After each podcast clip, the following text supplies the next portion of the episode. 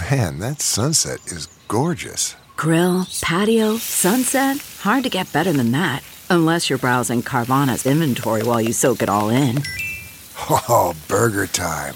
So sit back, get comfortable. Carvana's got thousands of cars under $20,000 just waiting for you. I could stay here forever. Carvana, where car buying meets comfort, meets convenience. Download the app or visit Carvana.com today.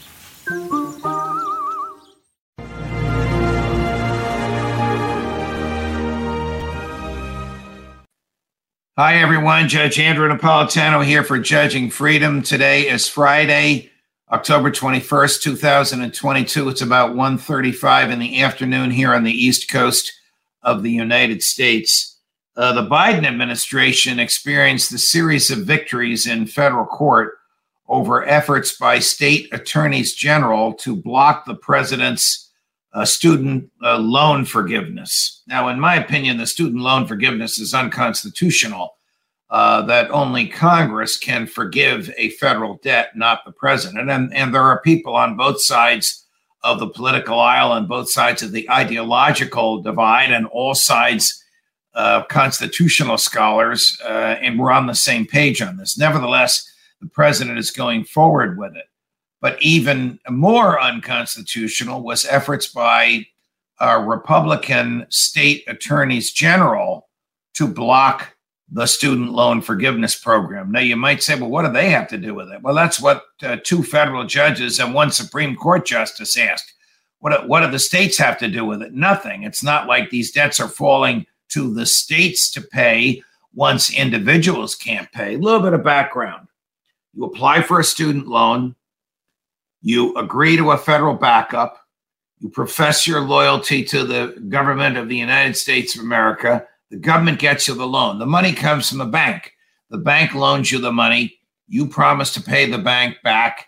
The federal government promises to pay the bank if you're unable to pay them back.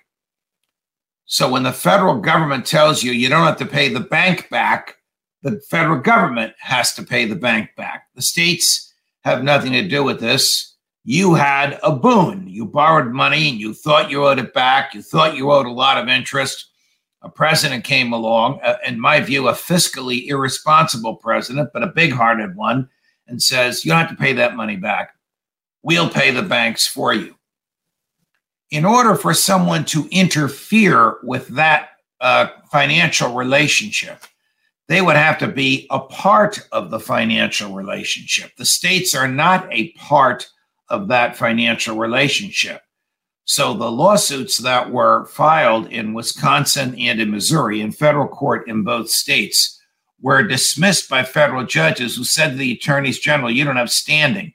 Standing means your your ox is being gored by what's happening or could be gored by the outcome. And the state attorneys general have no stake in the outcome case in Wisconsin was appealed on an emergency basis all the way to the Supreme Court.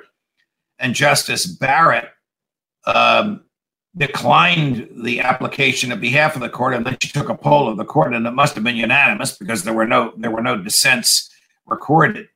So the Wisconsin uh, denial went all the way to the Supreme Court. The Missouri denial was yesterday. So the uh, Obama administration has begun making available online the applications uh, for people to be absolved from the student loan program.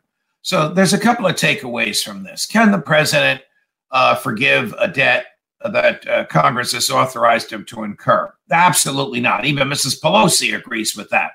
Only Congress can do that. So I don't know where this will go.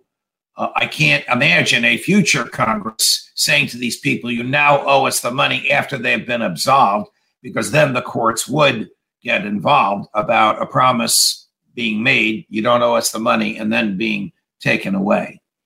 Second uh, takeaway is uh, state attorneys general uh, in the modern era, I'm going to say in the past 25 years, have begun filing lawsuits that they have no business filing because the outcome of the lawsuit does not affect uh, the people in their state, at least not directly enough. Theoretically, everyone is affected by the loan forgiveness because it increases the federal debt.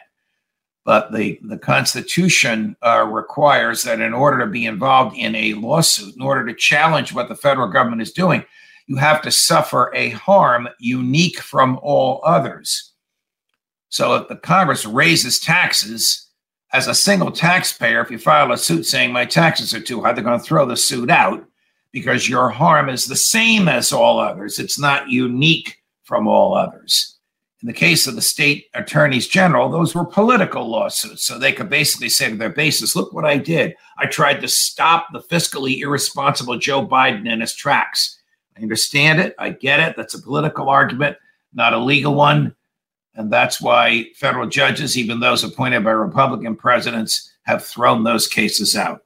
So the loan uh, forgiveness program goes forward. Once a loan is forgiven, that is permanent. A new Congress cannot uh, reinstate it at any time in the future. If you're in that category, God bless you. Good luck. You got a freebie.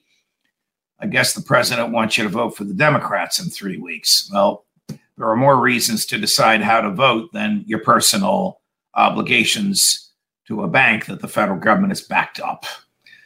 More as we get it, Judge Napolitano for Judging Freedom.